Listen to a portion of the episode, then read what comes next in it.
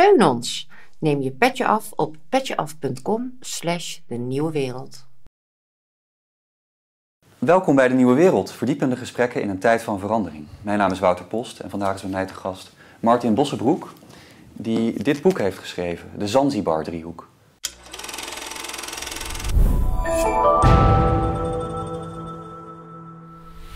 Martin, welkom. Dank je. Uh, dank dat je hier wil zijn. Uh, jij bent schrijver van historische romans, kan je wel zeggen, denk ik. Uh, romans zijn het niet. Romans zijn het niet. Het is allemaal waar gebeurd. Hè? Het is allemaal waar gebeurd, ja. geen misverstanden. Exact, ja. ja. Nee, ik, nee, ik, ik, ben historicus. Ik ben professioneel historicus. Precies. Ja.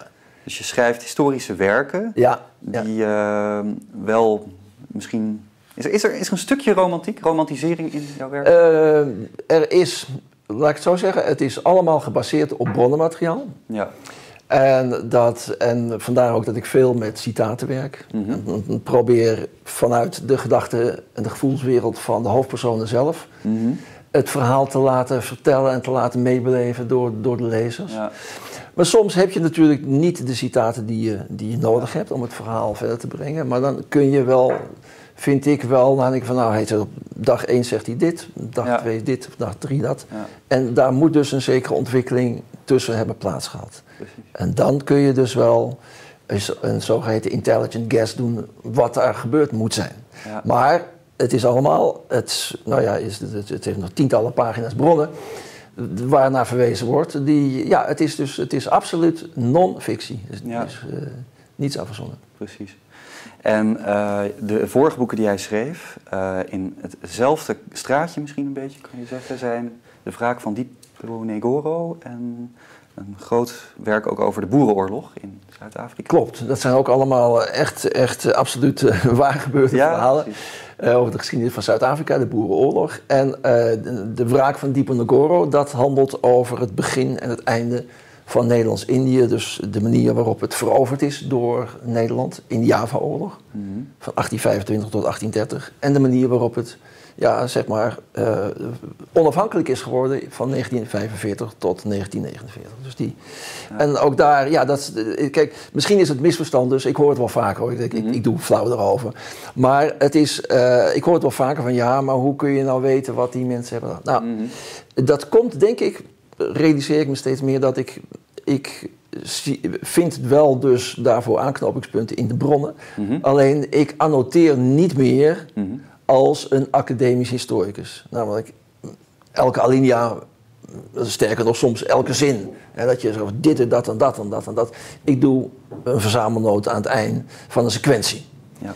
En ik snap, ja, en omdat ik anders denk dat je anders de, ja, de, zeg maar, de, de algemene lezer te veel lastig valt met al die noten en al die verwijzingen en dan schiet het niet op. Maar het is wel degelijk ook eh, de Boerenoorlog en de wraak van Diponegoro, net als de Zanzibar-driehoek, gebeurd op, eh, gebaseerd op waar gebeurde feiten. En dus ont, onthaald, of, of eh, ja, gebaseerd op bronnen. Ja. En vooral, en is, dat is denk ik een, een, een, een, ja, denk ik een, een van mijn hoekstenen van mijn werkwijze, gebaseerd op contemporaine bronnen. Ik wil graag de getuigenissen heet van de naald. Dus eh, wij spreken hier als, als Livingstone eh, een, een vermoeiende dag heeft gehad, dat hij s'avonds dat opschrijft, letterlijk heen van, van de naald, bij het kampvuur. Ja. En dus reisverslagen. Ja. Eh, brieven, zoals in, in de Boerenoorlog de Winston Churchill, die na een slag s'avonds inderdaad nog zijn tekst telegrafeerde naar Londen, naar de Morning Post. Nou, dat soort bronnen vind ik het mooiste, omdat ik dat ik die het meest authentiek zijn. En het meest waardevol en het minst vervormd door dat ja, ver, verfoeilijke menselijke geheugen. Juist. Als ik het zo even mag Ja, dat mag je zeker zeggen, Ja. denk ik. Helemaal terecht. Ja. Eh, in dit boek hebben we inderdaad een aantal grote karakters, zoals David Livingstone. Ja. Eh, maar er is één persoon die volgens mij de centrale figuur is in deze geschiedenis, misschien wel van het abolitionisme, van het einde van de slavernij. Dat is een Brit met de naam John Kirk. Ja. Eh, John Kirk die was eerst in zekere zin, zou je kunnen zeggen, ondergeschikt Ja, aan David Livingstone. zeker. Ja. Eh, hij was ook wat jonger Ja. en hij ging met hem mee Klopt. vanuit Liverpool Ja, naar Scheep de gegaan. grote Ja. Zambezi. ja, ja, de, de, de, ja destijds al vermaarde Zambezi-expeditie. Eh, toen, toen Livingstone daarvoor voor vertrok in 1858, was hij al wereldberoemd, in Engeland in ieder geval. Mhm. Want hij was de man, de eerste witte man die van west naar oost kust van Afrika was getrokken. Dus slechts vergezeld door Afrikaanse dragers en gidsen en tolken. Dus die Zambezi-expeditie trok al ontzettend. En hij had vooral reisverslagen geschreven die enorm, daan- die enorm een verkoopsucces waren geworden. Dus dat, dat sloeg ontzettend aan bij het Britse publiek. Dus zijn vertrek voor een nieuwe expeditie eh, trok eveneens de aandacht. En ja, in het spoor van Livingstone ging eh, John Kirk mee als 25-jarige. Toen nog arts en botanicus. Dat was zijn functie. Ja. Eh, als lid van de expeditie om dus, dus planten en eh specimina van, van dieren te, te verzamelen en terug te sturen en, en te beschrijven. Wat natuurlijk heel gebruikelijk was voor eh, ja, ontdekkingsreizigers in die tijd. Om die wonderenwereld van, eh, van buiten Europa te leren kennen. Want hebben we presidenten voor Livingston? Mensen die... In, in, eh, in, in Afrika eh, niet. Er zijn in, in de, de in de Aziatische wereld, in, in Nederlands-Indië ken ik wel een dal van figuren die al eerder ja, zeg het, het, het oerwoud introkken. Het, de, ja, de eerste die me te binnen schiet is, is, dus een, is niet een Nederlander, maar is Thomas Raffles. Ja. Die vooral nu bekend is als de stichter van Singapore. Maar daarvoor was hij gouverneur van Bencoolen. En eigenlijk daar weer voor was hij tijdelijk, vijf jaar lang, de gouverneur van Nederlands-Indië. Omdat de Britten dat toen hadden overgenomen. En Bencoolen, voor de duidelijkheid, ligt in het zuidoosten van Sumatra. Zuidwesten. Zuidwesten, Ja, precies. Ja. ja. Ja. En, ehm, en, en hij was dus een, eh, ja, een, niet alleen een bestuurder, en, en, en, eh, en, en een, een, een, ook, maar ook een wetenschapper. In die zin, hij heeft een History of Java geschreven. Maar hij is ook het oerwoud ingetrokken in Sumatra. En, daar, en dan praten we dus over 1820, rond 1820 al. En daar heeft hij daar bijvoorbeeld de grootste bloem ter wereld ontdekt. Oké. Ik, ik weet niet of, of je die, die, kent. Ik niet, nee. dat, is, dat is de Bunga rafflesia. Dat is zo'n grote bloem. Bunga, wat een goede naam Ja, voor een grote ja. bloem. Ja. En dat is, maar het is ook geen bloem, het is eigenlijk een, een stinkswam. Want hij, Ah, hij stinkt een uur in de wind. De uren, wat heet het, een, een, een etmalen in de wind. En, eh, maar het was wel een, een, een vondst die nog steeds ja, eh, aan, aan Raffles wordt toegeschreven. En in de huidige eh Kebun Raya in, in, in Bogor, dus de voormalige plantentuin, heeft hij een monument vanwege die ontdekking. Nou, maar dit is even een zijpad. Ja. Mooi zijpad. Een mooi zijpad, de, de, de Sumatraanse jungle in. Ja. Maar Livingstone was dus de man, de grote eh, ontdekkingsreiziger. De, de man die voor het grote publiek eh, en voor, de, voor zending en ook voor de handel... ja, dat, dat, dat donkere continent, zoals dat werd beschouwd... het onbekende, die terra inco- incognita... voor het eerst betrad en in kaart bracht en beschreef. Ja. En daarna komen er, ja, in zijn spoor zijn er vele gevolgd. Ja. En Livingston had daarbij ook een eh, morele neiging volgens mij in zijn eh, werk daar. Dus, Ja. dus hij was, zoals hij het beschreef volgens mij, eh, van plan de Zambezi te gebruiken als a highway of Christianity, Ja. commerce and civilization. exact, ja. Eh, Ja, dat was het. Hij was een, absoluut een idealist. mhm. Op zijn eerdere reis dwars door Afrika had hij gemerkt dat ja, de, de, de slavenhandel daar welig tierde.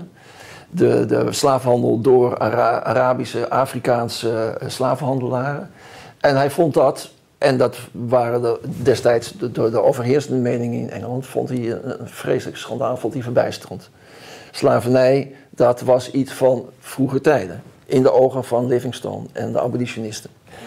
En toen hij daarmee geconfronteerd werd, dacht hij van ja, daar moet iets aan gebeuren. Hij was een man die een enorme ja, eh, affiniteit is een te, te, te, ja, te zwak woord Mhm. voor Afrika kreeg. Maar hij voelde zich steeds meer verbonden met Afrika, met de Afrikanen. En hij trok het zich vreselijk aan. Die, hij noemde dus de, de slavernij de, de open sore of the world. Het is de open sfeer van de wereld. En dat moest, dat moest verdwijnen. En dat kon volgens hem inderdaad alleen maar door die drie C's. Christianity, commerce en civilization. En die ja, zou hij gaan brengen. En die Zambezi-expeditie, dat was inderdaad een highway. Zo stelde hij het zich voor, klopt. Zo stelde hij het zich voor. Ja. Eh, de praktijk bleek een stuk weerbarstiger. Ja, het werd een geitenpaadje, hè? Ja. niet echt een highway. Ja, ja. Of wat heet een, een berg, een, verschrikkelijke, ja, een, een, een tamelijk mislukte expeditie is Ja. dat geworden. Ja. Die Zambezi-expeditie met, met omgeslagen, lekgeslagen boten en gedoe met slavenhandelaren, gedoe met, met, met, met stammen. eh zendelingen die erachteraan kwamen, maar die ook verwikkeld raakten in eh stammentwisten. Dus niet echt een succes. Maar hij ging door. Hij is daarna toch gewoon weer doorgegaan met de volgende expeditie. En eh, de eerste expeditie dus over de Zambezi ging eh, op een gegeven moment niet meer over de Zambezi, meen ik, maar ging hij een heel andere kant uit, naar het noorden. Ja, dan ging hij naar het noorden en, en eh, hij heeft ook nog geprobeerd de Rovuma. Mm. Eh, noordelijker, eh, omdat hij ja, precieze eh, idee, of tenminste, daar hadden wel die ontdekkingsreis, en Liv- of eh, Livingstone had wel een idee hoe het er daar ongeveer eh, uit zou zien. Maar precies in kaart gebracht was het natuurlijk niet. Dus er waren allerlei theorieën van, ja, hoe, hoe gaat het nou? Waar komen die grote rivieren vandaan? Waar ontspringt de Nijl precies? Eh, waar de Niger, waar de Zambezi. Nou, dus al die, al die, eh, die, die, dat, dat grote merengebied van Afrika, daar moest de sleutel te vinden zijn. Ja. Dacht eigenlijk wel iedereen, maar waar Ja. precies? Ook het merengebied is nog tamelijk omvangrijk natuurlijk. Het is gigantisch, hè? Ja, Dus we, dus we hebben, als we het even schetsen voor de kijkers, we hebben een gebied eh, midden in Afrika.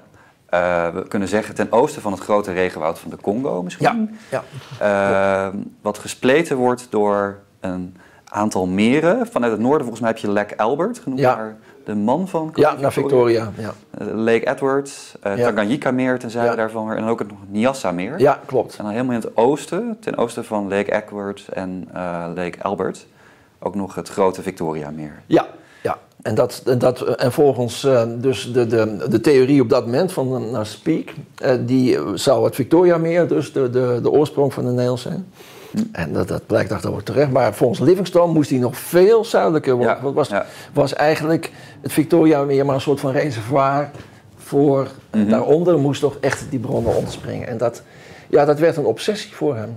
Hè, dus, dus hij, behalve dus het be- bestrijden van de slavenhandel, wilde hij ook steeds meer ja, het echt de man worden die het raadsel, het eeuwenoude raadsel, Ja. zou gaan oplossen, ontcijferen van waar ontspringt de Nijl. Ja. Dus Ja. dat werd een, dat werd een, een levenswerk. Ik, ik moet denken aan de film eh, Agire Zorn des Gottes. Ik weet niet of je die hebt gezien, van Nee. Werner Herzog. Nee, ken Het ik gaat niet. over, over een veel eerdere expeditie door het Amazoneregenwoud. Oh, wacht, even, is het met die boot? Dat is met die boot. Oh ja, dan, dan- ja, ja nee, ik, ken, ik kende de naam niet, maar het is- ja, jij kent wel het, het, het, het, het beeld, zie ik voor me. Ja, En, ja. de megalomanie Ja. die, die dan op, op een gegeven moment over zo'n expeditie komt. En klopt. vooral de leider. Ja. En, en dat dat... eh, dus dat je in een omstandigheid bent als, als expeditielid... dat je eh, met jezelf geconfronteerd wordt. ja, ja. Eh, we kunnen ook misschien zeggen dat dat een heel eurocentrisch eh, standpunt is. Hè? Dus, dat is het ook. Dat is het ook, hè? Ja, natuurlijk is dat. Ja, bedoel, dat kun je niet omkeren. Bedoel, het, het waren Europeanen ja, die vanuit hun eh, ideeënwereld en vanuit hun ja, Ja. besef van de, de technische voorsprong die ze hadden. mhm, Ik bedoel, z- zij kwamen naar Afrika met, met stoomboten, en Ja. later met spoorwegen. ja, telegraaf ik bedoel, en, en met, met, met de, wa- de wapen, moderne wapens. Dus zij hadden het idee van ja, wij zijn, wij zijn verder en wij, eh, ja, wij komen hier eens kijken of dat ja, hier dit ook niet te vormen is, te plooien is, te moderniseren is ja. naar Europese maten. Als, als er daarbij nou een, een, een heel, heel duidelijk idee van de mensen die daar wonen. Want als ik jouw boek lees, dan Ja. heb ik de indruk dat het, dat het allemaal heel erg langs ze heen gaat. En dat, Wisselend. Ja. Wisselend. Livingstone, er, zijn er, er zijn die zich echt oprecht en ook diepgaand hebben verdiept. Hmm. Echt in, in, in, in de, de talen, de mensen, de talen en culturen van Afrika. Livingstone hoorde daar absoluut bij. Hij was een, een, een scherp observator. En hij was, eh, nou ja, eerlijk gezegd, hij, hij schreef wel eens van hij, had, eh, hij kon op expeditie beter opschieten met zijn Afrikaanse metgezellen dan met de paar Europeanen die soms meegingen. Daar had hij eerder ruzie mee dan met Ja. zijn Afrikaanse reisgenoten. Maar, dus, maar er zijn er ook die het echt helemaal niets kon schelen. Die, totaal, die alleen maar uit waren op, op eigen gewin. ja, Eh, om, om het, het, het, ja, het krasten voorbeeld te noemen, Karl Peters, Ja. de, de, de, de beruchte Duitse ontdekkingsreiziger. Ja, die interesseerde het helemaal niets. Die wilde alleen maar eh, gewoon land Ja. inpikken. Ja. Eh, de, de, de, het, het bekende ja, eh, stramien, Mhm. het bekende cliché van bij chiefs aankloppen, een kruisje laten zetten en zeggen van oké, dit is nu van mij. Ja, precies. Ja. We hebben daar ook een mooie foto van, volgens mij, uit jouw boek. Ja. Eh, dus dit is eh, misschien voor de camera wel interessant. Ja. Eh, wat je hier ziet, ja, Martin, jij kan erbij. Ja, nou, dit is, dit is, dit, ik, dit vond dit is bijna, ja, dit is gewoon aanstootgevend. Ja, omdat dit het, het, en het, maar het verbijsterende is dat dit is dus een boek dat Carl Peters over zijn reis heeft geschreven. eh, m- waarbij hij zelf dus de, ook de eh, voorplaat heeft uitgekozen. ja, En wat je ziet is een, ja, een, een sneuvelende Maasai krijgen. ja, En daar was hij dus trots op. ja, Hè, kijk eens wat een vertoon van, Westen, van Duitse suprematie. ja, En dat je dit dus, hè, en dit is de Duitse eh Emin Pasha-expeditie, dus, dus een, een van de latere expedities Ja. waarbij het erom ging om, om een zogenaamde de Emin Pasha te redden. Dat is een bizar verhaal. ja, hè? Ja, nee, het is waanzinnig. Maar ik vond dit zo, ik kende het niet van tevoren. Toen ik dit zag, dacht ik van ja, dan, als je er dus niet voor schaamt, Ja, en dus, dus, dus kennelijk dat er heel, ja, Ja. denkt dat je daarmee meer boeken verkoopt. ja. Eh, Want daar, Dus eigenlijk is het ook een geschiedenis van opportunisme, zou je kunnen zeggen. En van opportunisme en, en, en van, van, van, van, van, van, van, ja, van racisme natuurlijk. Ja, dat ook het. natuurlijk. Natuurlijk. Ja, ja, Dat is het. Uiteraard. En, en dat, eh, dat is onmiskenbaar. Dus daar, eh, ja, maar ik vond... Kijk, eh, dat, dat zijn wel twee tegenpolen. ja. Liv, Livingstone Mhm. en, en Kirk ook wel in zekere mate. Hoewel Livingstone echt nog wel... ja, ja, die heeft helemaal zijn leven gewijd aan Afrika en de Afrikanen. Mhm. En die is daar ook voor beloond. Hè, bij- bij- na zijn dood, misschien komen we daar straks nog over te spreken, over dat, over dat eh, grijpende verhaal. Maar de, de complete tegenpool is Karl Peters, die het echt, die echt zo ja, neerkeek op Afrikanen. ja. En ze dus ook als, ja, als beesten behandelde. Het het is een wonderlijke geschiedenis van de opkomst van het Duitse kolonialisme, zou je Ja. kunnen zeggen. Ja. Eh, Karl Peters moet je natuurlijk op zijn eigen meritus of gebrek daaraan beoordelen, zou ik Zeggen. Maar toch kan je wel zeggen dat eh, onder Bismarck op een gegeven moment een koloniale politiek gevoerd wordt, Ja, die hij eigenlijk, Bismarck, eerst zelf niet zo zag zitten. klopt. Helemaal niet. Nee. Ja, precies. Nee, het is heel, eh, Bismarck die, die vond het allemaal, eh, ja, Afrika, de- waar het om gaat is hier de Europese hoofdsteden. Was natuurlijk een, een schaker puur sang. Ja, En ja, dat, daar, voor, hem was eh, Afrika een, sch- een schaakstuk, een pion. En ach ja, ja, maar dat, dat, wat doet dat dan nou toe? Maar hij, hij kreeg pas, eh, doordat het wel degelijk ook voor hem als diplomatiek schaker iets betekende, toen hij merkte van dat hij daarmee Engeland kon dwarszitten. ja. Eh, en dat heeft hij dus ook mm, ja, gedaan, Ja. tot, tot, eh, ja, tot ergernis van, van de Britten. ja, En met name van eh, Lord Salisbury, de, de Brit, zijn Britse, Britse tegenstrever. ja. Die, die daar toch wel geleidelijk aan zenuwachtig door werd. Mhm. En Bismarck is dus, ja, heeft dus eh, in, in, in eh, 1885, 1886 heeft hij dus de draai gemaakt van niks met de kolonie te maken willen hebben. Wat moet je daarmee? Hij heeft gezegd van oké, al die vrijbuiters die eh, stonden te springen, want er waren er wel een stel. Ga je gang maar en zie maar wat dat teweeg brengt. Hij heeft ook Karl Peters ja, laten begaan.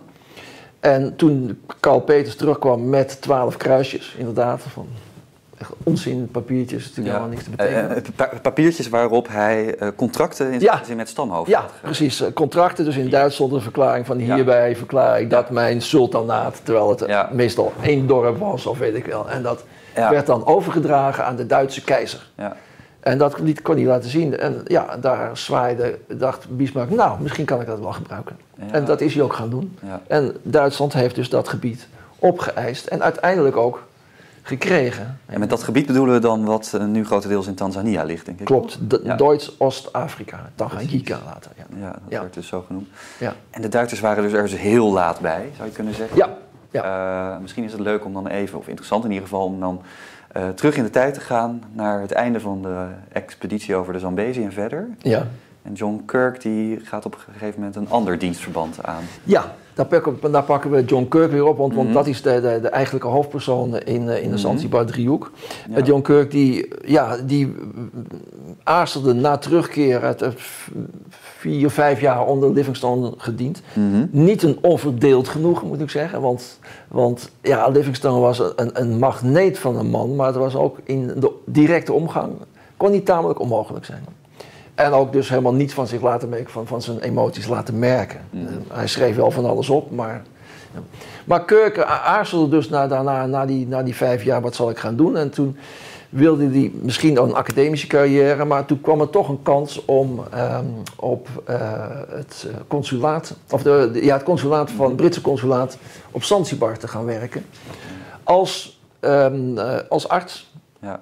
En ja, hij, dat was voor hem een hele lastige afweging. Want hij had net eh, ja, een, een verloofde die, waar, die, waarmee hij wilde gaan trouwen. En, en Nelly, en dat, ja, Zanzibar, dat was een tamelijk primitief eh, oord om te Ja. vertoeven voor jonggehuwden. Ja. En toen heeft hij uiteindelijk mm, toch die afweging gemaakt om er naartoe te gaan.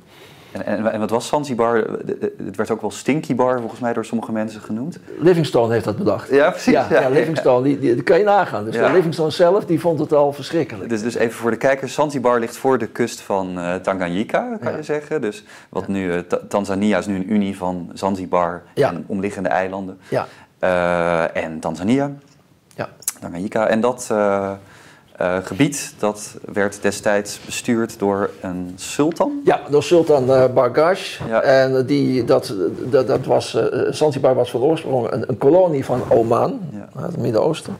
En Bargash was de zoon van de sultan die over beide gebiedsdelen had geheerst. Maar na de dood, was, na de dood van zijn vader was dat gesplitst. En hij was de sultan van Bargash. En daarbij, of, of, Bargash was de sultan van Zanzibar. Mhm. En bij Zanzibar hoorde ook een informele invloedssfeer. Niet alleen langs de kust, de oostkust van Afrika, maar ook een behoorlijk stuk het binnenland in. Ja. De slavenhandelroutes naar het binnenland. Dus dat, Controleerde de sultan die slaven? nou, hij, eh, nee, niet echt. Ik bedoel, Nee. bedoel, ge- ge- ehm, bestuur in, in de zin, in westerse zin van met, met, met bestuursposten. er waren- Het was een informele. En eh, de, de, de karavanen, de slavenkaravanen, die voerden de sultansvlag, de rode vlag. Ja. Dat was, het, ja, dat was genoeg. Ja. En ja, hij, eh, eh, eh, hij hief eh, invoerrechten op eh, elke slaaf die werd ingevoerd en weer uitgevoerd. Dus daar, eh, op die manier was hij betrokken. En hij had zelf slaven, want iedereen, eh, alle, de hele bevolking van Zanzibar gaat slaven. Ja. Dus dat was een, was, een, was een tijd waarin de Omanis eigenlijk de dienst uitmaakten. Ja, indirect. klopt. Dat, Ja. dat zijn eh, moslims van het I- Ibadi-deelgeloof, zou je Ja. kunnen zeggen, van de islam. Ja, ja, Vrij tolerant, geloof ik, in klopt. die zin. Ja, Wel. dat is, dus, dus open ook. Dat past natuurlijk ook bij zo'n Indische Oceaan, waar veel contact is met externe partijen. klopt. Ehm, om nog even terug in te zoomen op het hele proces van abolitionisme. ja. De Europeanen zagen moslims volgens mij als grote onderdrukkers, eh, als grote slavenhouders. Maar dan hebben ze toch ook wel een beetje boter op hun hoofd, zou je toch kunnen zeggen? Eh, absoluut. Als je Ja. kijkt naar, het, naar het, dat- de, de, de, Mhm. de periode daarvoor, dat is, dat is inderdaad, en eh, ja, dat is, dat is eigenlijk een hele intrigerende ontwikkelingsgang, om Ja. mooie oude woord eens te gebruiken. Mhm. De Britten waren zo'n beetje de grootste slavenhandelaren van de wereld in, in de 17e en de 18e eeuw. Die, die hebben Ja. 3 miljoen Afrikanen slaaf gemaakt en over de oceaan vervoerd naar Noord-, Midden- en Zuid-Amerika. En de Portugezen? De Portugezen komen daar pal achteraan, net Ja. de Spanjaarden en dan de, de Nederlanders. Ja. Met, met eh, ruim een half miljoen. Ja. Eh, maar die Britten die waren ook tegelijkertijd, en dat, dat, is, dat, dat blijft dan toch ja, opvallend van dat, van dat Britse volk, de eerste die een einde maakte. En definitief, de- tijdens de Franse Revolutie is het ook nog even gebeurd, maar niet definitief. Maar de Britten waren het eerste die het einde maakten aan de slavenhandel binnen het hele Britse Rijk. Eh 1807 en vervolgens in 1834 een einde aan slavernij als instituut binnen het hele British Empire. Nou, dat, op dat moment waren ze de enige, maar ze gingen nog een stap verder, want ze, niet alleen schaften ze het zelf af, Ze, wilden, ze probeerden ook die, het, de, het, het, dat op te leggen, die afschaffing, dat abolitionisme op te leggen aan andere landen. Andere westerse landen en ook andere staten in uh, Afrika, Azië, etc. Dus dat is een, op zich al heel opmerkelijk. En, en niet alleen wilden ze dat, maar ze, de, uh, deden dat ook, uh, brachten dat ook in de praktijk. Want de Royal Navy die werd op pad gestuurd om slavenschepen aan te houden en de slaven, slaafgemaakte Afrikanen, te bevrijden. En dat hebben ze gedaan, na, al op, grote schaal in, uh, in de 19e eeuw. bekend is, geboekstaafd is, dat er 150.000 Afrikanen uh, slaafgemaakte Afrikanen zijn bevrijd door de Britten en weer teruggebracht naar het continent. En datzelfde zie je ook op de Indische Oceaan. Niet zo grootschalig, want uh, het gaat om minder, minder uh, bevrijde slaven, maar toch ook zo'n 20.000 is vastgesteld. Die dus van slavenschepen, van dit soort slavenschepen, van ja. die, die Arabische douws, zijn, zijn ja, opgepikt en bevrijd. En vervolgens werd dan ondergebracht op, uh, op, op, missieposten in Oost-Afrika of op, um, uh, uh, op Zanzibar zelf. Dus die Britten die hadden inderdaad, ja, om terug te komen op je vraag, die hadden mm -hmm. wat dat betreft historisch gezien boter op hun hoofd, maar hadden hun leven gebeterd, ja. kun je zeggen. Ja. En ja, kennelijk van zo, ja, redenerend van ja, dat is iets dat wij vroeger deden, maar nu zijn wij daar natuurlijk ver boven verheven. Maar die Arabieren en de Afrikanen zelf, die doen ja. het nog wel. Ja. Dus die moeten daar ook nu mee stoppen. Dat was de, ja, de, de gedachte, de overheersende gedachte achter het bestrijden van die slavenhandel. En ze hadden de middelen daartoe ook, omdat ze economisch ver voor iedereen uitstreefden, denk ik. Klopt, ze hadden uh, ter zee waren ze de, natuurlijk het machtigste land ter wereld. Mm. Britannia ruled the waves, dat, dat was geen sprookje, dat was, dat was werkelijkheid. En daar, uh, dus in de 19e eeuw, nou wat ik zeg, al die, die, die tienduizenden bevrijde slaven getuigen daarvan. Maar het interessante is dat ze in de jaren 70, uh, om precies te zijn 1873, dat abolitionisme ook in praktijk brachten ter land. Ja. Want in dat jaar, en dus het is ook het jaar natuurlijk voor Nederland interessant. Katie Precies, ja. het, uh, ook 150 jaar geleden. Ketenen. Exact. Ja. Dat het op, in Suriname definitief een einde kwam aan de slavernij. Op dat moment zette uh, Groot-Brittannië ook een beslissende stap door de sultan van Zanzibar, Bargash, te dwingen de slavenmarkt, die daar bestond al, al tijdenlang, sinds van oudsher, te sluiten. Ja. Door middel van, en daar is hij weer, John Kirk. Hm. De eerder genoemde, want die was inmiddels van arts consul, uh, opgeklommen tot consul. Dus de vertegenwoordiger van het Britse gezag. En tegelijkertijd, uh, ik vind dat, daar gaat het boek niet verder op in, maar het is ook interessant dat op hetzelfde moment, 1873, uh, gaat het abolitionisme ook, zeg maar, symbolisch aan land. Doordat de Britten ook in dat jaar een vergeldingsexpeditie organiseren, uh, opzetten tegen de Ashanti. En de Ashanti waren, zeg maar, ja, de, de slavenhandelaren van West-Afrika. Eh, wat je zou kunnen noemen de leveranciers van slaven aan de westerse slavenhandelaren voor de transatlantische handel.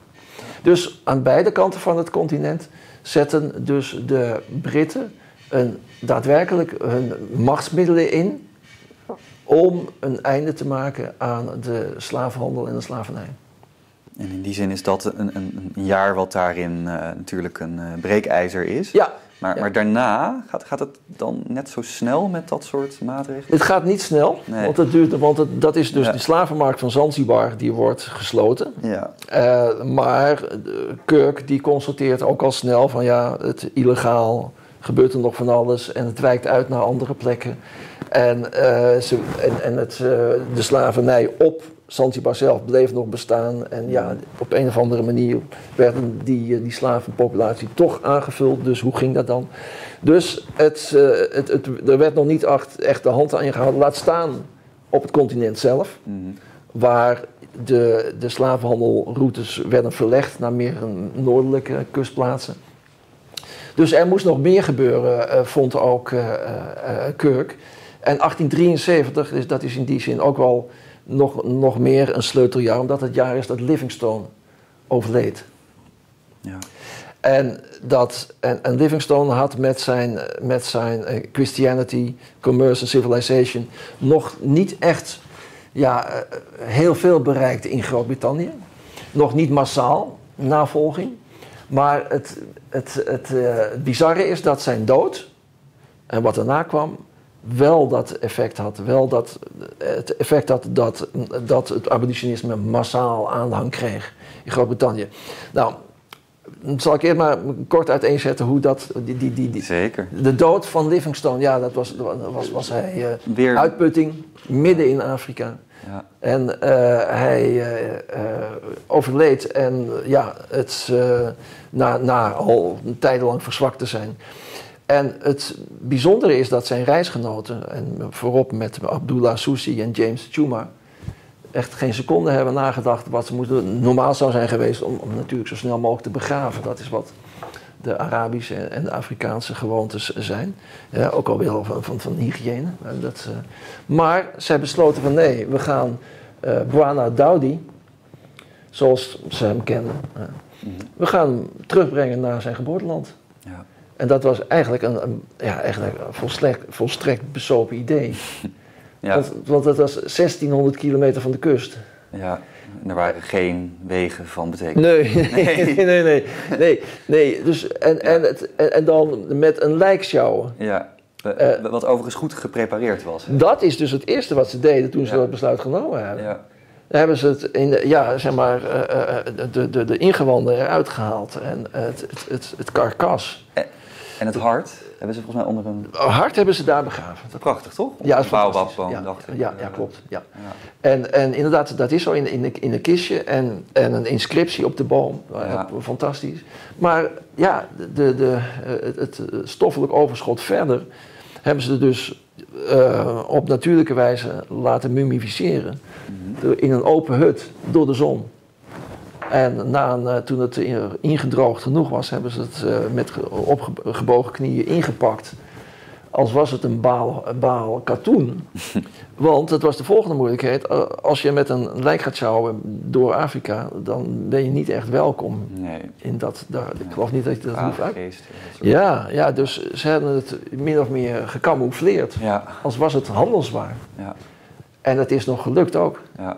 Het is naar Zanzibar gebracht. Het is naar Zanzibar gebracht, negen maanden lang hebben ze daarmee gesleept. Ja. Zanzibar gebracht en daar, ja, dat was het, het- het natuurlijk op zich verbijstering dat dat, dat, dat, nou, kan Gebeurde. maar- dat, dat gebeurde. En, maar daar hebben ze het vervolgens in een, in een kist, eh, het, het stoffelijk overschot in een kist eh, gelegd en naar eh, Groot-Brittannië vervoerd. En daar is, ja, was de, de, de ontvangst van, dat, van die, de, de heilige Livingstone, want dat was hij inmiddels wel daardoor geworden, al was het alleen maar door die, zijn dood en dat verhaal. Eh, daar werd, het, werd zijn staatsbegrafenis tot een, tot een, ja, echt een, een, een publieke manifestatie. Een, een, een publieke rouwplechtigheid. Ja. En eh, in Westminster Abbey, hè, waar de grote Engelse, Engelse groten begraven worden, hij dus ook. Met alles wat erbij hoorde. Pomp en circumstance. En dat eh, heeft ontzettende indruk gemaakt op de publieke opinie. Dat heeft het abolitionisme dus enorm geholpen. Ook al omdat hij eh, zijn, zijn reisgenoten, James Chuma en Abdullah Susi, die met enige vertraging meegekomen waren, ook zijn laatste reisverslagen hadden meegenomen. De Last Journals. Nou, dus zijn, en dat zou je kunnen zeggen zijn testament. En ze hebben dat eh, eh, samen met de uitgever hebben ze dat ook ja, geholpen om dat te redigeren. Omdat ze heel goed op de hoogte waren van, van topografie. En natuurlijk ook het deel konden aanvullen wat er gebeurd was na Livingstone's dood. En wat hun aandeel was geweest. Dus het is een prachtig ego-document geworden van zowel Livingstone als zijn Afrikaanse metgezellen. En in dat laatste testament heeft hij opnieuw weer die oproep gedaan: eh, Christianity, Commerce en Civilization.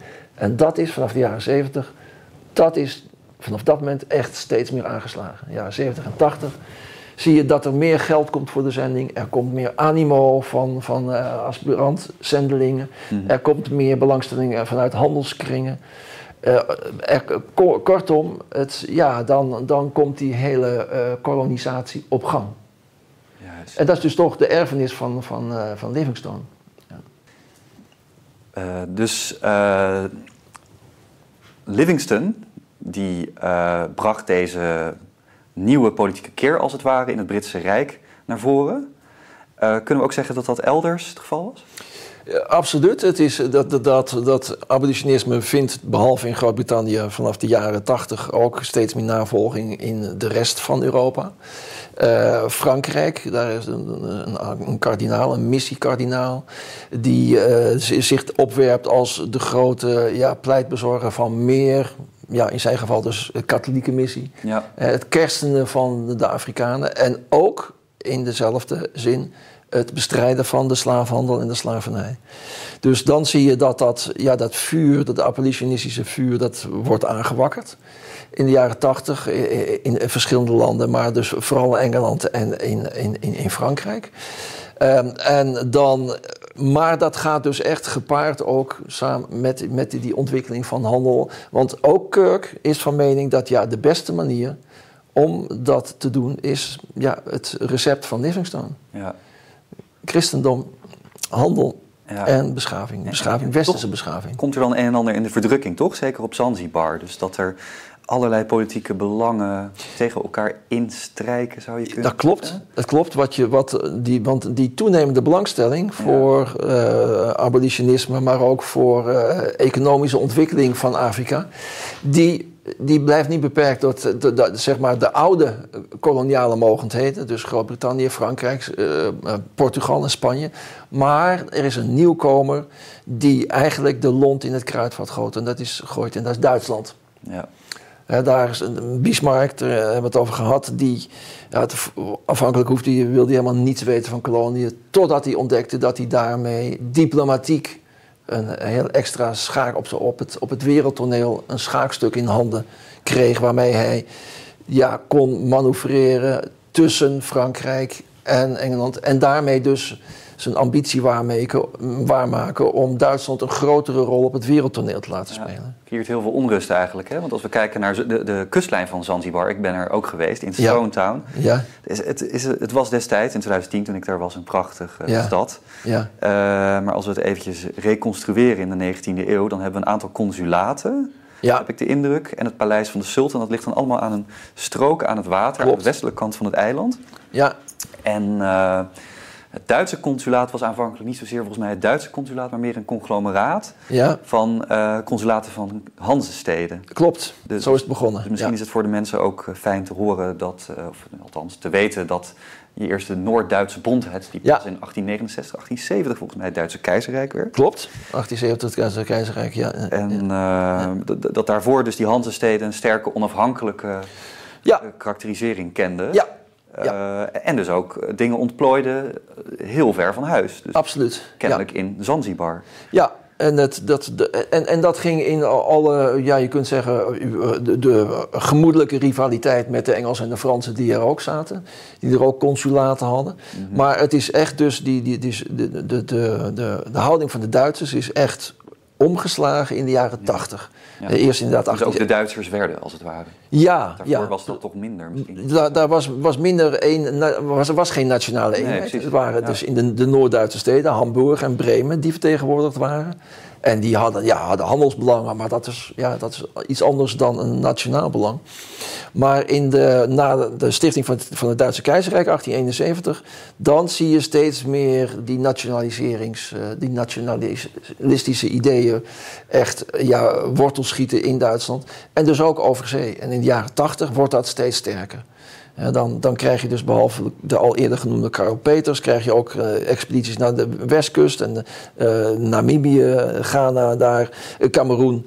En dat zijn allemaal, allemaal landstreken die op dezelfde manier min of meer verworven zijn. Hè, met een, een, een, een contract in het Duits Mhm. met een, een, een, een krabbel eronder. Oké, dan is het nu van ons. Fait accompli politiek, ook van Bismarck. En, Ja. en die regisseerde dat volgens mij ook. Hè? Ja, hij liet het gebeuren. Hij, hij was niet de initiatiefnemer, maar toen Nee. hij zag dat van ja, als je, laat, ze maar, laat ze maar hun gang gaan kijken wat er van komt. Ja. En toen ze terugkwamen met die dingen, dacht hij: hé, hey, daar kan ik misschien toch wel wat mee. Ja. En dat heeft hij verdo- verdo- ja, ver- verrekte goed gedaan daarna door het uit te spelen eh, tegen de Engelsen die, ja, die daar heel zenuwachtig van werden. Omdat Duitsland geleidelijk aan in allerlei opzichten ja, begon Engeland naar de kroon te steken. Zo, economisch, politiek. Dus daar werden ze wel zenuwachtig van eh, in Whitehall. Ja. En dat was pas dus in de jaren tachtig. Ja. En daarvoor, onder Kirk in Zanzibar, Ja. had hij eigenlijk veel meer ruimte volgens mij om te manoeuvreren. Hij, eh, Kirk was tot, tot die, die gebeurtenissen van het, tot die, zeg maar, die omslag van, van eh, Bismarck was Kirk, je zou kunnen bijna de onderkoning van Zanzibar. Ja. Eh, maar hij werkte heel goed samen met Barkas. Zijn idee was dat, dat dat ook zo moest blijven. En hij wilde eigenlijk steeds dat alles via Barkas zou lopen. Ook de afschaffing van de slavenhandel en de slavernij. Hij zei van, ja, kijk, ik, in 73 heb ik hem zover weten te krijgen om de, om de markt te sluiten. Als ik zo blijf doorgaan en jullie steunen hem, want hij is stunt Bargash, je zei het net zelf al, hij is van een stroming die open, eh, islamitische stroming die open staat, tolerant is. Eh, hij had zelfs, hij heeft ehm eventjes tussendoor dit betoog onderbreken, als, als illustratie van die tolerante opstelling van Sultan Bargash. Eh, op de plek van de slavenmarkt, die in 1873 werd gesloten, werd een Anglikaanse kerk gebouwd. Die in zes jaar werd voltooid. Wat op zich al een, een, soort van wereldwonder is, maar met een zelf geconstrueerd, een zelf ontworpen dak door de bisschop Edward Steer. Maar dat wilde ik niet vertellen. Maar de kerkklokken werden geschonken door Sultan Bargash. En dat is inderdaad tekenend voor zijn ja, religieuze tolerantie en zijn, ja, je zou kunnen bijna zeggen, zijn sportsmanship. Ja. Want de slavenmarkt en de inkomsten daarvan waren hem afgenomen, maar toch ging hij daarin mee. Ja. En was hij, ging hij in 1875 met Kirk mee op rondreis in dat, ja, dat, dat verre toverland in Groot-Brittannië. Want daar gebeurde het allemaal. En hij raakte dus inderdaad totaal onder de indruk van die technologische ontwikkeling. En die nam hij mee terug. Hij nam de elektriciteit mee, hij liet elektriciteit aanleggen. Hij liet, heel vroeg, hè? Heel vroeg. Elektrische verlichting in Zanzibar. Precies, op Zanzibar. Ja. En dat, maar hij bleef dus hij, trouw aan zijn eigen religieuze op- opvattingen, maar wel met de te- westerse technologische verworvenheden. Ehm, en dus, dus Bargash, die, eh, die, die zou hij wel mee kunnen krijgen, beweerde Kirk. Maar daar werd hij toch in gedwarsboomd door Londen, die vonden dat uiteindelijk toen, toen Bismarck echt ja, eh, eh, steeds meer aandrong, opdrong, de Duitsers steeds meer opdrongen. Toen besloten de Engelsen toch dat dat, eh, ja, dat allemaal leuk en aardig, die sultan van Zanzibar en de goede relaties die je hebt, John Kirk. Maar het is nu een andere wereld, we gaan nu zaken doen met Bismarck. En toen is er tussen, tussen ja, wel een verdeling op papier gekomen hier, tussen Groot-Brittannië en Duitsland. Groot-Brittannië zeg maar het huidige Kenia. Ja. En Duitsland, eh, Oost-Afrika, Tanzania. Dan hebben we het over 1890, geloof ik, hè? Eh, ja, 1886 al de eerste aanzet. En 1890 is inderdaad die uitruil Ja.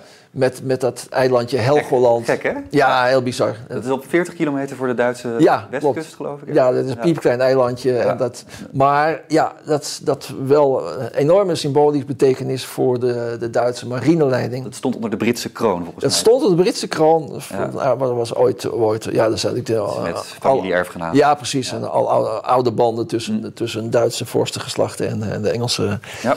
En dat, dat hebben ze toen geruild in 1890. Helgoland hebben ze teruggegeven of gegeven aan, afgestaan aan Duitsland. In ruil daarvoor hebben ze bedongen dat zij de eh, Zanzibar een protectoraat zouden vestigen. En dat is 1890 gebeurd. Vanaf dat moment was het dus een Brits protectoraat. Ja. En, eh, en Kirk was toen niet meer op Zanzibar. Die was inmiddels eh, eh, terug naar Londen in 86, precies bij die omslag met, met, eh, met eh, Bismarck. Is hij teruggeroepen en was toen nog wel als adviseur betrokken bij eh, de buitenlandse politiek. En als, eh, ja, als directeur van een handelsfirma. En daar heb je het dubbele gezicht van de abolitionist Kirk. Want hij was ook hè, commerce, daar was hij zelf ook van overtuigd dat dat, eh, dat, dat eh, een, goed, eh, een goede ontwikkeling zou zijn voor Afrika. Ja. Hij was zelf dus ook directielid van de Imperial British East Africa Company. Die daar ook concessies kreeg en dus ook activiteiten ging ontplooien. Ja, en dan begon er allerlei spel om Tanzania, om Kenia, Ja. om Oeganda ook volgens mij. En, ja. En allerlei christelijke denominaties die Mm.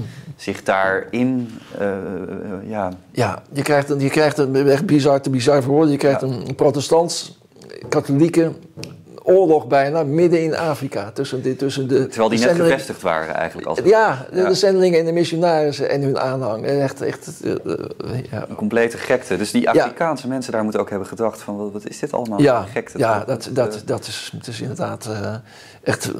dat, de, de, de, de omslag van dat abolitionisme naar imperialisme... dat is een van de meest ja, schrijnende ontwikkelingen... die ik in de Zanzibar-driehoek beschrijf. Want dat is wel wat er gebeurt. Ook en Kirk zelf. onverstandig ook. Eh, Is, het- was dat te voorzien eigenlijk, denk je, door die mensen die destijds de, de, de, de Het rare is... Het, het, het, eh? Ja, ja, te voorzien... ehm, ja, Living had, het, Stone had er wel voor, had ervoor gepleit, maar... ja. Maar, maar eh, hij had gepleit voor, voor, voor Christianity, eh, eh, commerce en civilization. ja. Maar dat was het. Handelsbelang. Hij dacht volksplantingen, dan komt het allemaal wel goed. Ja. Een, een aantal eh, onbuigzame schotten die hier de boel op de landbouw op poten zetten, dan komt het helemaal goed. Maar waar hij het nooit over gehad heeft, is, dat is, en dat werd wel de praktijk, dat was de vierde C, de, de control. ja. Hè, dat de, de redenering van oké, als we dat dan gaan doen, ja, dan worden we gedwarsboomd en dan komen de Duitsers het misschien van ons afpikken. Ja. Dan kunnen we het misschien beter zelf doen. ja. Om, te, ja, om het land te moderniseren. Om, en, en kennelijk die, die slavernij die gaat ook maar door. ja. Kennelijk kunnen ze dat niet zelf afschaffen. Dan moeten wij dat zelf maar doen. Eh, tamelijk manisch zou je kunnen zeggen. En eh, de enige plekken volgens mij, volgens Kirk ook, waar mensen zich redelijk konden vestigen, was in de hooglanden, waar die tsetse-vliegen en Ja. malaria geen rol speelden. Klopt. Ja. Dus wat dat betreft waren er helemaal niet zo heel veel opties om dat soort Nee. volksplantingen ook Nee, te doen. nee, het is allemaal dat was- heel hubristisch eigenlijk. Ja, kunnen ja zeggen. dat, is, dat is inderdaad. Ja, achteraf kun je zeggen van ja, wa- wat haalden ze in hun hoofd? Ja. Wat, wat, wat dachten ze wel? Ja, romantiek ook. Hè? Ja, maar het, het is het hele idee dat, dat één man, hè, dat Livingstone, is er eentje gewoon die Zambezi, Ja. daar de, de highway of, of, of eh, Christianity, et cetera. Highway ging. to Hell was het eerder. Ja, dat, wordt- dat is misschien de betere. Dat werd, Ja. dat, zoals die, eh, maar het is, ja, het is dus wel gebeurd. Ja, Het is wel de werkelijkheid zoals hij zich heeft ontvouwd daarna. ja, En dus, ja, dat, dat is iets wa- waar iedereen tot op de dag van vandaag ja, zich eh, van bewust moet zijn. Zo is Afrika opengelegd voor de westerse beschaving. Eh, en eh, ja, met alle positieve en negatieve gevolgen van dien. ja. Ja. Dan hebben we het over Livingston gehad, maar we hebben ook eh, Morton Stanley. Ja, Ja. Eigenlijk een nog veel onrustiger, zelfzuchtiger iemand misschien Ja, zou je kunnen ja. zeggen. Eh, in de Congo en dergelijke had je ook Brazza, ja, de Franse Ja. klopt. Het hele verhaal mis ik ook Nederlanders eerlijk gezegd. Ja, Dat is wel interessant. Ja, dat is zo. Die, die, eh, de, de- Nederland richtte zich eh, op, op een enkele uitzondering na. Vooral dus op de eigen, ja, zeg het, het, het koloniale bezit in, in Mhm. Nederlands-Indië. in- Ja, In Azië en natuurlijk in, in de West in, in mindere mate. Maar Afrika, dat is, eh, dat is ja, Zuid-Afrika is natuurlijk een, een, een, een, een, regio geweest waar Nederland wel degelijk Ja. ook zijn sporen heeft nagelaten.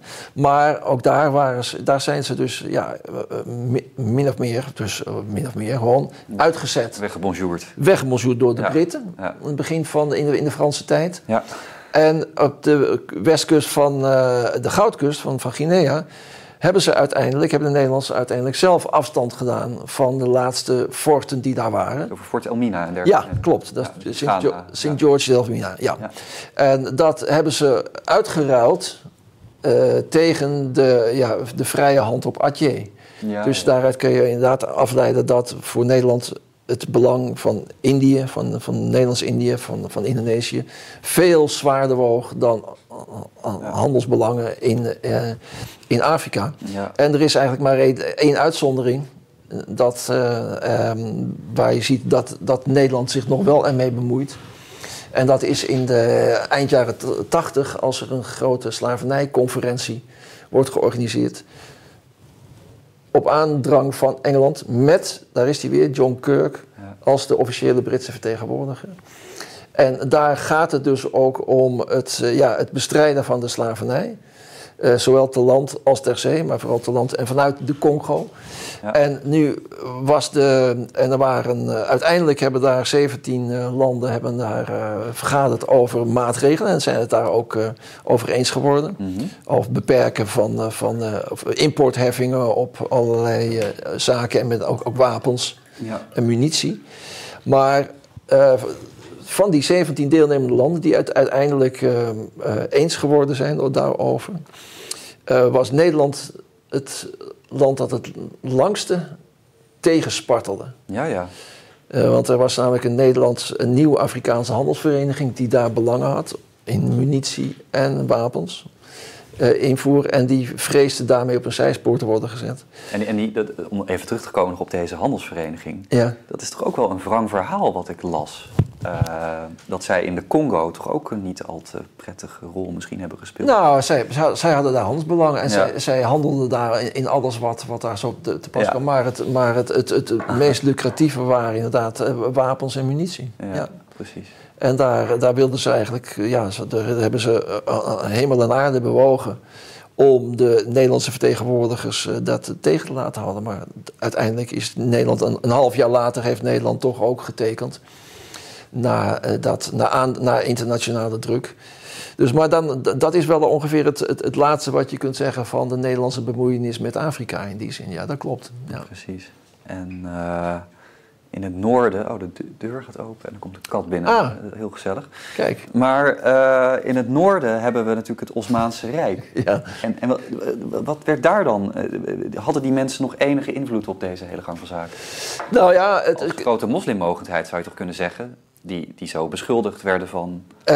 Bij de, die, die slavernijconferentie Ja. van 1890 Ja, waar, was zowel Egypte als ook Perzië vertegenwoordigd. ja, En die stemden dus ook in, maar met allerlei, allerlei mitsen en maren. ja, ja. Eh, eh, onder andere als het ging om het, het, het eh, bijvrouwen, hè, die natuurlijk in, in, in de, de islam toegestaan zijn. En ja, waarbij Europeanen natuurlijk toch wel de wenkbrauwen fronsten.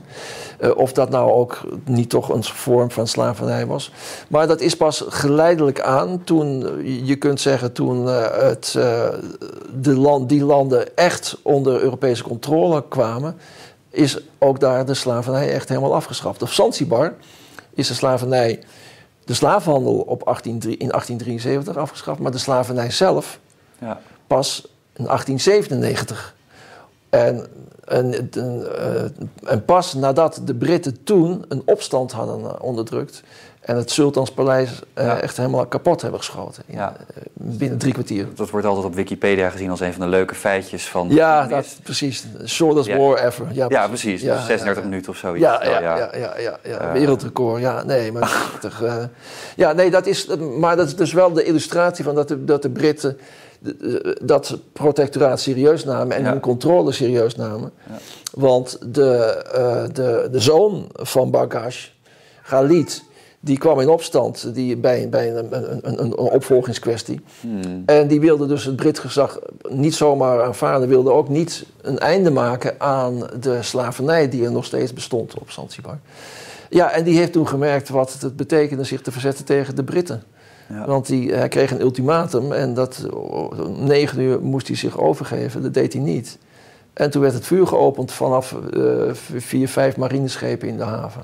In één keer was het. Meteen helemaal, eh, totaal. Honderden doden ook, volgens mij. Ja, Ja. 500 doden. Ja. Ja, ja.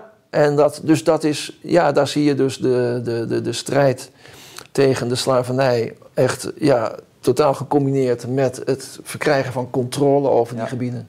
Ja. En dat gebeurt, wat, en, en dat is in het, op, op één plek, wat op tal van plekken in Afrika en in het Midden-Oosten natuurlijk sindsdien gebeurt. Hè. De, de deling van Afrika Ja. die vindt in, in, in enkele decennia plaats. Maar ja, het blijft inderdaad die, die, eh, eh, goed om te beseffen dat het begonnen is met die goede bedoelingen van, van afschaffing van de slaafhandel en de slavernij. En pas dus in 1897 de, de echte beëindiging ervan. Op Zanzibar, ja. Op Zanzibar. En in 1907 volgens mij zelfs pas die van Ja, vrouwen, van klopt. concubines. Klopt, klopt. Dat is nog de... Ja. Ik vond het wel saillant dat je dat dan combi- combineren met de eerste eh, situatie waarin het vrouwenkiesrecht in de wereld Ja. toegepast wordt. En dat is in 1914 Ja, in Denemarken. ja, Dus dat is, eh, daar ligt zeven jaar tussen. ja. Eh, Ja. wat dat betreft is daar ook nog wel een andere link mee te vinden, namelijk Karen Blixen. Ja, Misschien wel leuk voor de kijkers ook. Karen Blixen is de hoofdpersoon in eh, de film met Meryl Streep en Robert Redford, genaamd Out of Africa. En het gaat over een Deense barones die daar eh, een koffieplantage begint, wat eigenlijk helemaal niet zo goed gaat.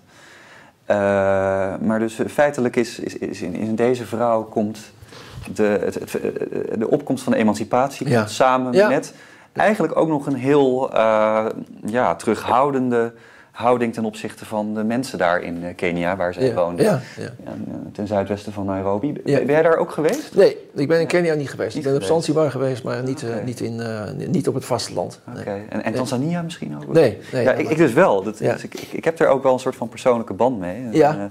Heb een oud-tante van 94 is, is ze inmiddels. En die Ja. is eh, non bij de Zusters onder de Bogen in Maastricht. Ah, oké. En die zijn ook uitgezonden naar eh, Tanzania in Ja. 1959 aan de zuidelijke hoek van het eh, Victoriameer. Dus, ja. dus nou ja, goed, dat is dan nog wel. Je hebt tijd. opgezocht daar. Ik heb haar daar niet opgezocht, want zij is inmiddels al lang terug. Maar zij vertelt daar natuurlijk wel allemaal verhalen over. En Ja. ik vond het toch wel interessant dat die vrouw, die nu dus 95 is, eigenlijk bijna net zo eh, dicht bij eh, nou, Emin Pasha, Carl Peter Ja. en eh, Stanley Ja. staat als bij ons. Ja, nou ja. Inderdaad, in, inderdaad, in- totaal in die leefwereld zit er. ja. Een stad als Mwanza daar in het Victoriameer, waar toen Ja. 10.000 mensen wonen, nu 2 miljoen. Ja, ja, ja. Dat soort verhalen. Ja, ik ben er ook wel geweest, dat gebied. Hoe kijkt zij daarop terug? Zij kijkt daar met veel genoegen en, en, en innerlijke rust en, en liefde voor de mensen daarop terug. Ja? Dus ze is daar zeer, eh, ze, ze- ze zou eigenlijk graag terug willen, denk ik nog wel. ja. Eh, dat kan natuurlijk niet op haar leeftijd. Nou ja, dat, misschien Ik weet niet, kan Henry, er inladen in het vliegtuig. en, Henry eh, Kissinger was onlangs nog in China. Oh, dat is ook zo, ja, 100 jaar Ja, leeftijd. Ja, precies. Dus, eh, ik weet niet hoe, maar eh, ze hebben hem er gekregen. Ja, dat is toch een vreemd fenomeen. Hè? Enrico. Dandolo ook, 95 toen hij Constantinopel veroverde. Narces, de. Byzantijnse generaal, ook die leeftijd. Ja, nee, het kan wel. Het, het is nog zeer helder van geest. Aha. Dus, eh, Maar ik vond haar wel een mooi eh, exemplarisch voorbeeld inderdaad... van dat toch eh, die lijn nog doorloopt. En dat daar toch, ondanks het feit dat natuurlijk dat katholieke geloof... ook wel eh, bepaalde problemen herbergt. Ja, een heel ja. mooie... Nou, het is denk ik wel een heel mooi en, en, en dus het aanvulling inderdaad op, op de Karen Blixen van het is natuurlijk ja, die, die contrasten, die, die werelden Mhm. die in, in die 19e eeuw met elkaar in contact komen en op, gaan schuren en op een ongelooflijke manier gaan botsen. Dat is natuurlijk wel, wat, wat Afrika betreft, Ja. is dat het moment waarop, waarop ze natuurlijk aan alle kanten... Ik bedoel, slavernij kende Afrika natuurlijk al wel. Hè? Bedoel, Ja. Slavernij bestaat er al in Afrika sinds de 7e eeuw. Hè? Ja. De, de, de Afro-Arabische slaafhandelaren zijn al die tijd actief Eh, geweest. voor zover gedocumenteerd natuurlijk, en wellicht ook eerder al, zou je kunnen zeggen. Misschien zelfs eerder, ik bedoel, het is jouw terrein. Ja, het is zeker mijn terrein. Ja. In de klassieke oudheid had men natuurlijk ook slavernij. Ja, dus, eh, absoluut. Ja, ja. En daar, eh, Ja. ja. Maar ik, ik, wat ik in de literatuur daarover lees, is inderdaad dat het van, in ieder geval gedocumenteerd is vanaf de, dus de, de, zeg maar naar de islamitische wereld. En dan praat je natuurlijk vanaf de 7e eeuw. zeker. Ja, dus dan, eh, en ja, dat, dat was eh, traditioneel. En, en, en wat dat betreft zijn grote delen van, van Afrika eeuwenlang ja, ontvolkt. Ik wil het rustig zo zeggen. Maar het is ook niet helemaal duidelijk wat daar dan precies gebeurd is, hè, denk Nee. ik. Dus, dus dat, dat is het wrangen ervan, ook Ja. voor de mensen die daar vandaan komen. En Klopt. ik bedoel, de existentiële pijn die heel veel mensen al eh, voelen... bij het gebrek aan eh, binding met hun Ja. verleden hier in Nederland. En natuurlijk de, de, de wetenschap van, van die gemankeerdheid tegelijkertijd... maar Ja. ook het totaal onbestemde van die gemankeerdheid. Ik- dat is, dat, dat, bij wat sensitievere zielen zal dat denk ik heel veel... Ik denk dat dat, als, als, je, als, je, als je merkt nu hoeveel, eh, als het gaat om de transatlantische slaafhandel Ja. en, en, en, en nakomeling daarvan, als je die daarover hoort praten en, en, en als je dus hoort en, en leest van hoe zij het, het vinden dat zij hun voorouders zien staan in slavenregisters. Ja, dat dat, ja, het is toch, een, een, een, dan weet je wel van waar je roots waar je vandaan komt. En, en je, je, je, je, je kunt je daar beter in vinden, maar dat is. Kijk, die, die, die hele documentatie ontbreekt totaal aan die Afro-Arabische slavenhandel. Die, die, is niet geboekstaafd.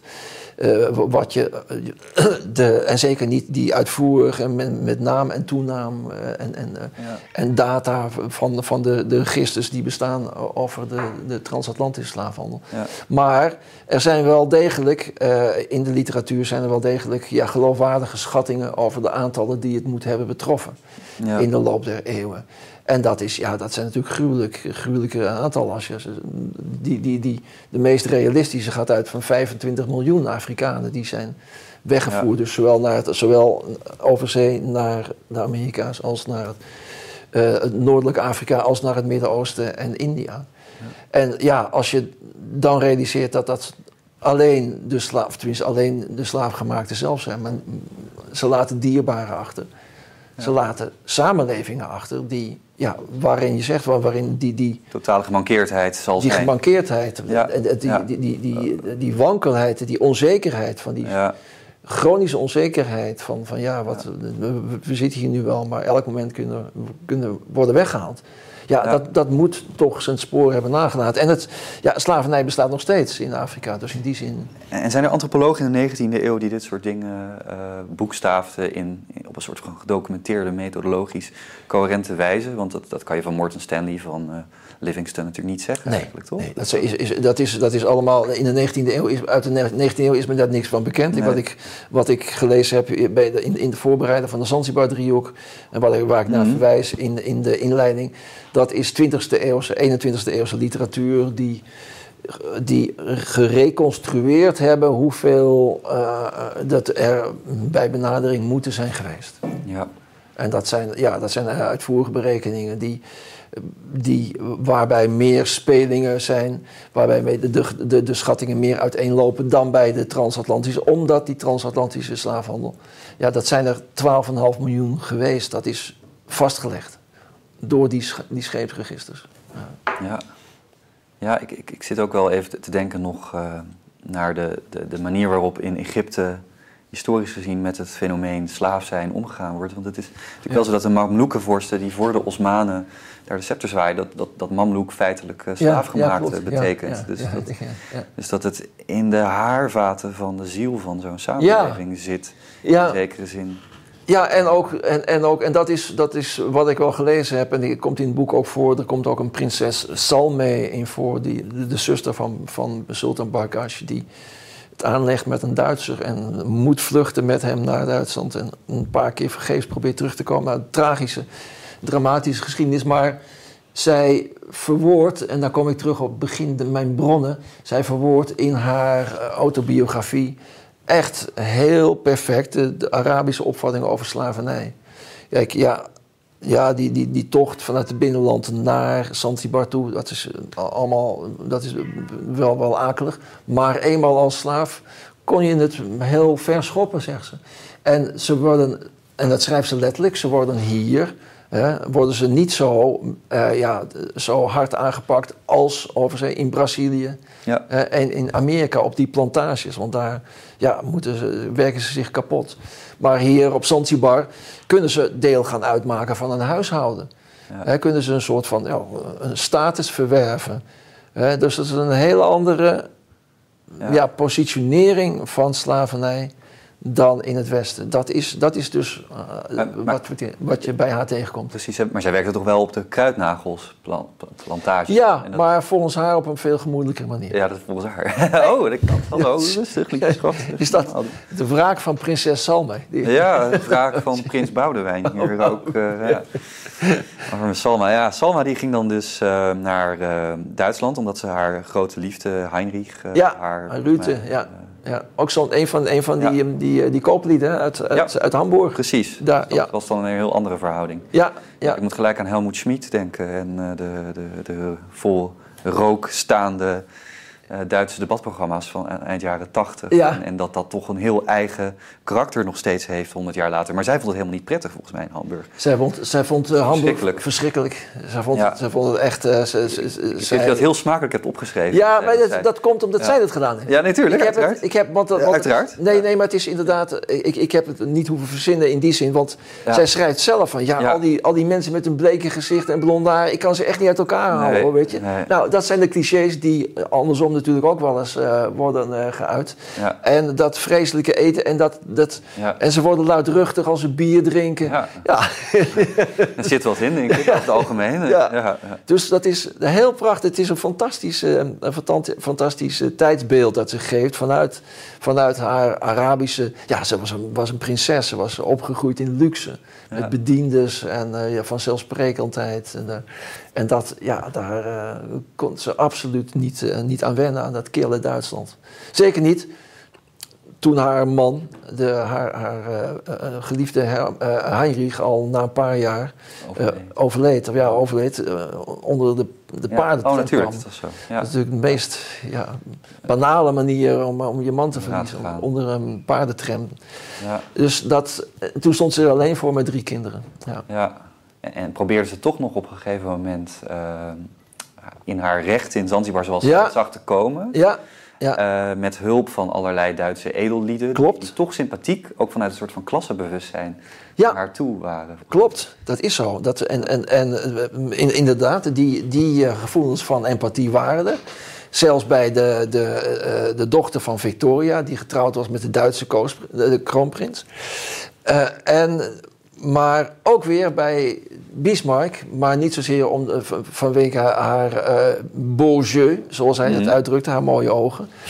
Maar omdat hij... eh, Hij kon wel Frans dus. Extra, extra instrument. Ja, hij kon wel Ja. Frans, een paar woorden. Ja. Eh, eh, een paar, eh, dat hij een, een extra schaakstuk was. Ja. Of een extra pion op zijn schaakstuk. Want zij werd met haar zoon meegestuurd toen er een paar Duitse marineschepen naar Zanzibar gingen. Om daar ja, zeg maar, pressie uit te oefenen. Eh, waarom? Omdat die zoon, ja, bloedbanden, die zou wellicht als troonpretendent kunnen, zorgen, kunnen zijn voor de sultanstroon van eh Zanzibar. Dus zij wordt puur gebruikt als, als, ja, als instrument. En eh, ja, dat, dat mislukt en ook een tweede keer mislukt. Dus dat is een, voor haar persoonlijk heel tragisch. Ja, zij is, zij is terecht vermalen tussen twee culturen. Ja. Dat kun je rustig zo stellen. Maar iemand als James Chuma is minder vermalen, zou je toch kunnen zeggen. Die- Ja, die is, die, dat, is, dat, is, dat is natuurlijk een hele bijzondere man. Eh, James Chuma is, eh, zo'n, eh, is een, een, een, een, jongen al- als, als jongen Ja. eh, slaaf gemaakt. Ja. eh, bevrijd door Livingstone. En is hem sindsdien blijven volgen in, in de karavanen die hij heeft georganiseerd. En, eh, ja, en dat, dat, die, dat hij ook een enorme fascinatie en band had met Livingstone. Dat blijkt wel uit het feit wat er gebeurde na de dood van Livingstone. Hè. Dat, dat hij samen met, met Susie dus Ja. besloten hebben van... ja, Buana Dowdy moet terug. Ja. Ja, en bovendien dat hij ook dus meewerkt aan het, eh, het grote narratief, eh, het, het boek volgens mij van Livingston toch, Ja. dat na zijn dood Klopt. eh, geschreven werd over hem. Dat, dat hij eigenlijk daar een zeer bepalende hand in heeft. Dus, In ieder geval over die laatste periode. Die zei, die zei na de dood van Livingstone. En, en Susie was met name degene die heel erg goed was in topografie. Dus die kon heel goed zeggen van nee, dat was zus, dat waren daar. En die, die watervallen die waren iets meer zus. ja, ja. Dus die heeft wat dat betreft ook heel erg geholpen. Maar ja, het hele verhaal eh, over hun eh, eh, gevoelens ook... en over de moeilijkheden die ze hadden... die ze hebben ondervonden in die negen maanden... dat ze met, met het lijk aan het sjouwen zijn geweest. Ja, dat hebben zij allemaal in geur en kleuren ook daar zelf aan kunnen toevoegen. Dus dat, dat maakt die, die, die last journals, want zo heten ze, van Livingstone... tot een uniek document. ja. Dat heb jij allemaal samen kunnen vatten in dit fascinerende, fantastische boek. Eh, Dankjewel. ja, ik vind het erg goed geschreven. Ik, ik, ik heb er echt van genoten, moet ik zeggen. Dus eh, ik zou ook iedereen willen aanbevelen het te lezen. Eh, ja, Martin, wil je nog iets zeggen als slotwoord? Of, ik, heb al je zoveel, doen? ik heb al zoveel gezegd. Wat ga je hierna schrijven? Oh ja, dat kan ik wel zeggen. Ja. Ik, ben, ik, ik, ik dacht dat ik wel klaar was met, met Nederlands-Indië, Mhm. Indonesië. Ik heb twee jaar geleden de wraak van Diponegoro geschreven, over het begin en het Mhm. einde. En nu, ja, kwam ik toch. ehm dat komt een beetje door eh, het boek van, eh, van Philip Blom, De Ja. Onderwerping. Mhm. Waar het, waar het thema is dat de mensheid, met zeker, de westerse mens, zich geleidelijk aan zich, zich, zich is gaan verheffen boven de natuur en niet meer onderdeel beschouwt van de natuur. En ik denk dat ik daardoor toch weer een beetje getriggerd ben om nog eens naar Nederlands-Indië te kijken. En met name die periode eh, van zeg 1870 tot 1925. Ja. Dat is 1870, dat is het einde van het cultuurstelsel, dus van het staatsmonopolie. En dan, en dan komt er echt ruim baan voor het, ja, wat je kunt noemen, het vrijbuiterkapitalisme. Eh, in, in, op Java, maar ook op Sumatra en andere buitengewesten. En daar eh, dacht ik van, wil ik toch nog eens induiken. En toen, dat bedacht, toen ben ik wat van gaan zoeken. Dacht ik van, ja, daar zit toch veel meer in nog dan dat ik het tot nu toe... en anderen er tot nu toe hebben uitgehaald. En dat, eh, eh, ik mag denk ik, ja, uitgever heeft het ook al eh, Instagram gezet. Ik Oh, mag het ook bekend maken. Het- de, de werktitel is eh, Het Olierijk der Nederlanden. Ah, fantastisch. Ah, En dat gaat dus en over de, de, de, zeg maar de, ja, Ja. de samenwerking tussen het koloniale bedrijfsleven, Ja. legertop, ambtenarij en politiek. Met, ja, zeg maar, eh, waaronder beginnend natuurlijk met, met de oprichting van, of de, ja, het begin van Shell, Ja. Sumatra. ja, er was onlangs was iemand ook de gast hier over die oprichting van Shell. Ik denk dat ik wel weet wie dat is. Eh, namelijk? Metzer. Absoluut. Ja, ja, ja, zeker. ik kom hem nog tegen, denk ik. Dus, Ja. dus we zijn allebei genomineerd voor eh, op de longlist van de Libris Geschiedenisprijs. Dus eh, ik weet niet of we het allebei redden tot de shortlist, maar we zullen zien. Maar, Ik, ik hoop het wel. En eh, ja, fantastisch. Eh, ik, ben, ik ben heel benieuwd. En, eh, ik, ik ook, het moet nog geschreven worden, maar ik, ik, ik ben er al eh, ja, begonnen met het, met het denken daarover. En het, eh, dus daar, eh, Leuk. dus dat, eh, dat, maar dat gaat nog eventjes duren. Dus. Super. Dank voor dit gesprek. Graag gedaan. Ik vond, Eh, Kijkers ook bedankt voor het kijken. En eh, prettige middag, avond, nacht, ochtend. Dag. Beste kijker, als je dit filmpje ziet, houd je kennelijk van de lange en verdiepende gesprekken van de nieuwe wereld. Wil je meer van onze video's zien? Klik dan op de afbeelding hier links. Of beter nog, abonneer je op ons kanaal. Je kunt ons natuurlijk ook steunen en daar zijn wij zeer op aangewezen. Klik dan op de afbeelding rechtsboven in beeld of ga naar de beschrijving hieronder voor meer informatie. Ik dank jullie bij voorbaat van harte.